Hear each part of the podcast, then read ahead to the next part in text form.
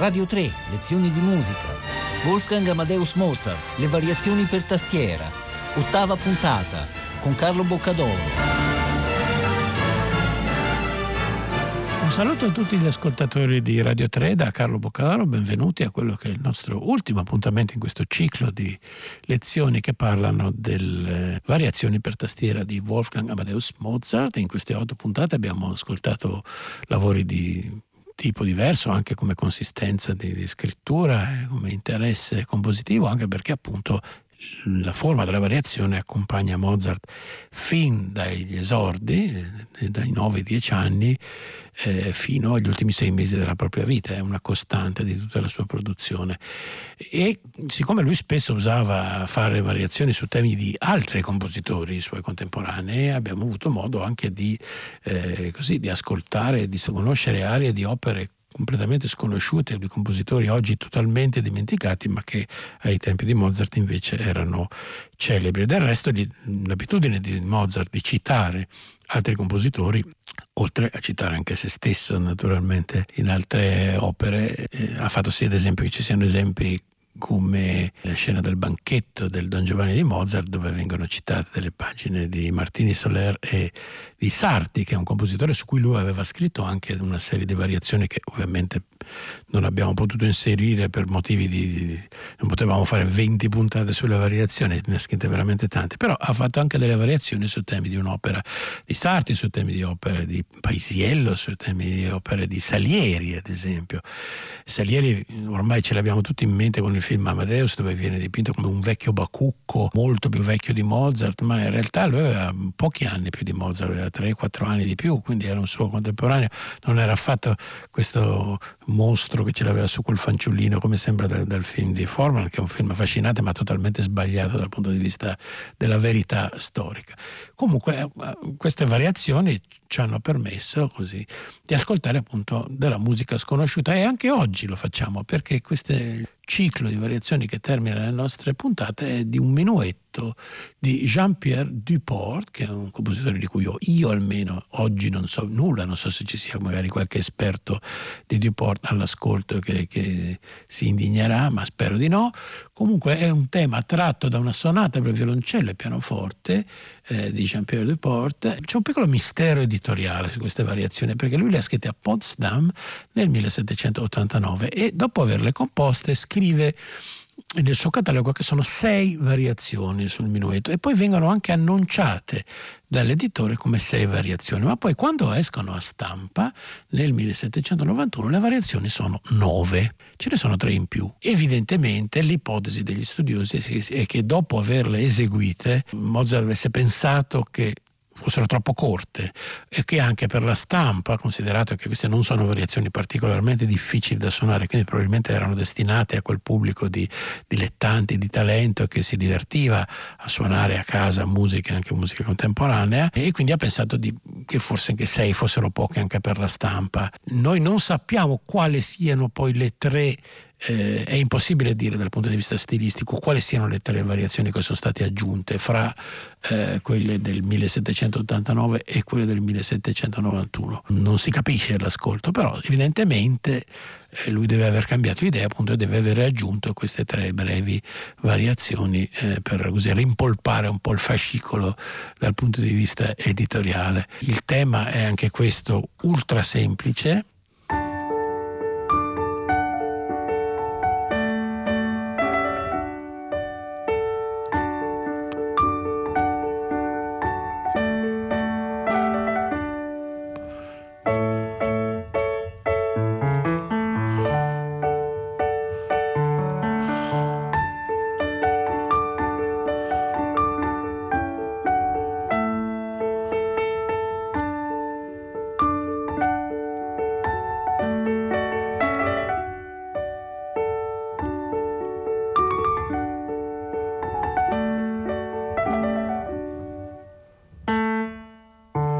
inoltre, ma indubbiamente grazioso, non particolarmente, diciamo, creativo dal punto di vista melodico o inventivo, che però fornisce a Mozart una piattaforma per la sua invece fantastica capacità inventiva. Queste appunto sono variazioni appunto rispetto a quelle che abbiamo ascoltato la volta scorsa, quelle in mi bemolle maggiore, che erano di enorme difficoltà virtuosistica e di grande profondità di concezione. Queste sono un po' più un divertimento, sono forse probabilmente addirittura potrebbero essere state scritte anche per scopo didattico per i suoi allievi, perché forniscono una grande diversità di atmosfere e di colori, e quindi permettono anche a chi le studia di esercitarsi in vari tipi di carattere, diciamo così, si sarebbe detto una volta, degli studi di carattere. La prima variazione è anche quella molto semplice, perché è semplicemente un raddoppio, diciamo, metrico del tema. Mentre prima il tema è tutto ottavi, quarti e ottavi, qui ci sono dei sedicesimi.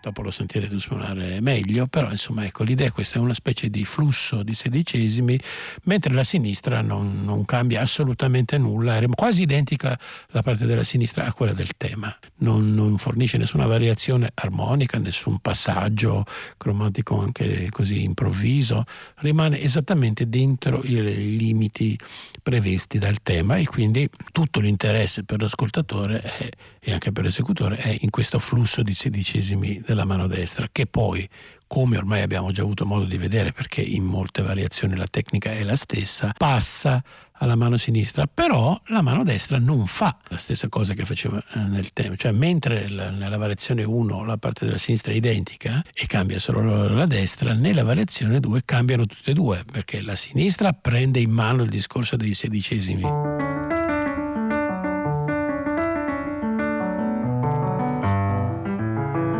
Ma la destra fa questi accordi, quindi non fa il tema.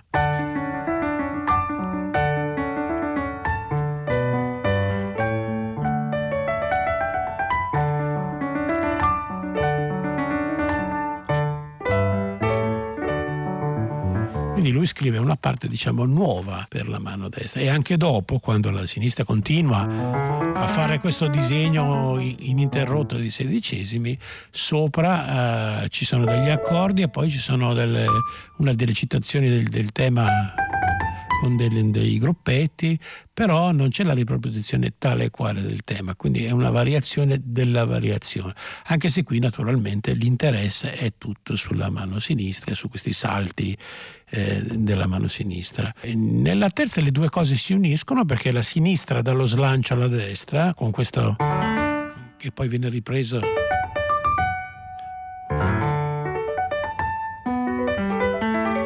Quindi il disegno, la sprint per la figura viene dalla sinistra e poi viene ripreso dalla destra, quindi è un continuo alternarsi delle due mani. C'è un passaggio anche a terze nella parte centrale, quando c'è l'unico, insomma, cambiamento melodico del tema, che prima era così, invece diventa, quindi viene fatto a terze alternate, e poi però si ritorna come l'inizio.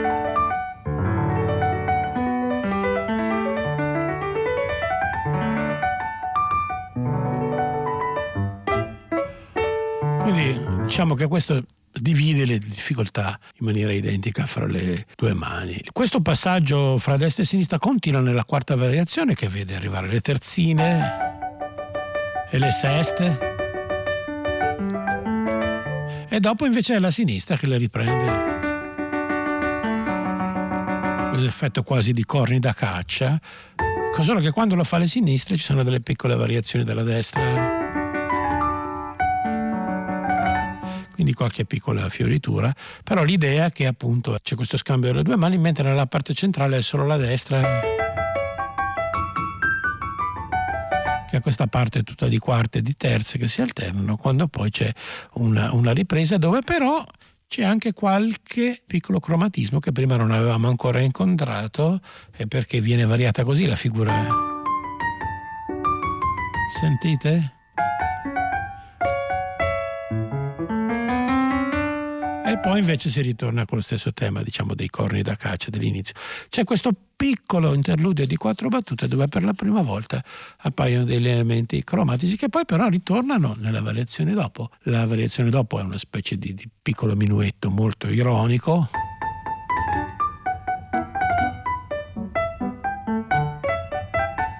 Questi sono questi passaggi tutti di acciaccature. Sembra quasi quel passaggio della gallina del carnevale degli animali, no?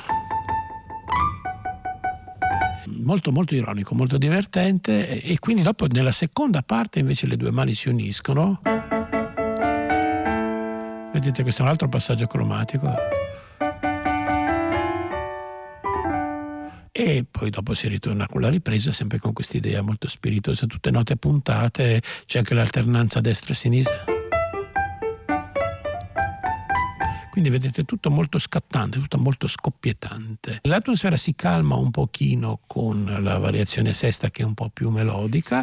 La settima invece è sparatissima, questa è veramente, non riuscirei mai a suonarla nemmeno volendo, che sono tutti passaggi rapidissimi di ottave spezzate. La variazione 8 è un adagio molto fiorito, con dei passaggi molto cadenzati. E bisogna dire che però, a parte avete visto qualche piccolo passaggio cromatico, come si trova anche in questo adagio, ad esempio dopo che fa così,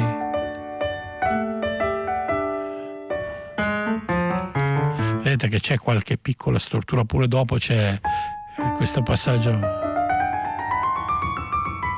Quindi c'è qualche piccolo cromatismo che interrompe la trasparenza melodica dell'originale, però di base Mozart in queste variazioni resta incredibilmente vicino al tema, non lo stravolge, non lo cambia, non lo porta da altre parti armonicamente, sta il più possibile, e quindi qua si capisce che la destinazione probabilmente non era quella sua concertistica, perché invece in quelle lui veramente fa il diavolo a 4, qui rimane, pur cambiando ogni volta appunto caratteri, qui un carattere lirico, configurato, l'altro un carattere spiritoso con l'acciaccatura, cambia il carattere, però la sostanza melodica armonica non cambia, rimane sempre molto vicino al tema con questo uso di piccole micro variazioni. Non ci sono cambi armonici, non ci sono strane modulazioni, quindi anche questa variazione lenta, dove in genere lui nelle variazioni adagio esplora tonalità diverse, assolutamente non c'è niente del genere, ci si limita solo a fare dei passaggi scalari.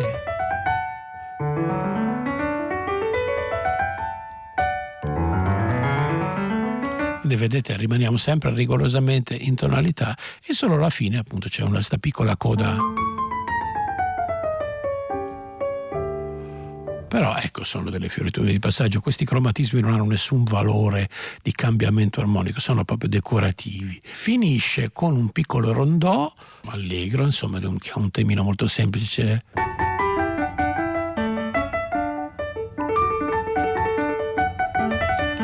Questo temino molto allegro viene interrotto a un certo punto da un passaggio invece molto singolare, dove si modula, cioè sembriamo sempre come sempre quinto grado, e invece a sorpresa si fa.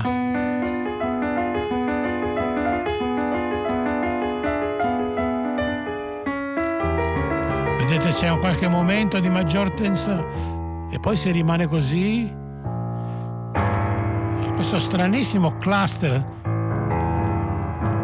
nel registro basso, una cadenza veloce, rapidissima, poi ci riporta alla ripresa del tema con qualche piccola fioritura e alla chiusura finale con una piccola scaletta. Quindi quasi ironicamente si chiude questo set di variazioni. Molto curioso questo passaggio che poi porta alla cadenza, e soprattutto molto singolare questo strano cluster nel registro basso che lui non usa quasi mai, devo dire, è uno dei pochi casi in cui si trova. Comunque ascoltiamo questa variazione sul minuetto di Von Duport nell'esecuzione di Ronald Brautigam, l'autore è naturalmente Wolfgang Amadeus Mozart.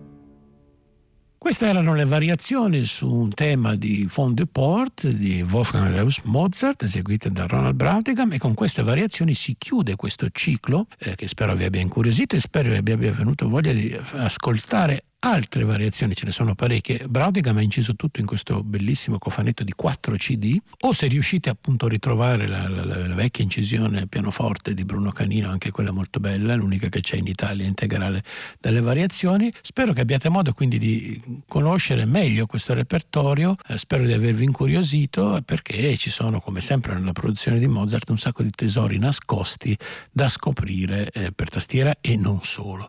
Intanto io vi auguro una buona giornata, vi ringrazio per aver seguito questo ciclo, vi do appuntamento a un prossimo ciclo di lezioni di musica. Un saluto a tutti da Carlo Boccadoro.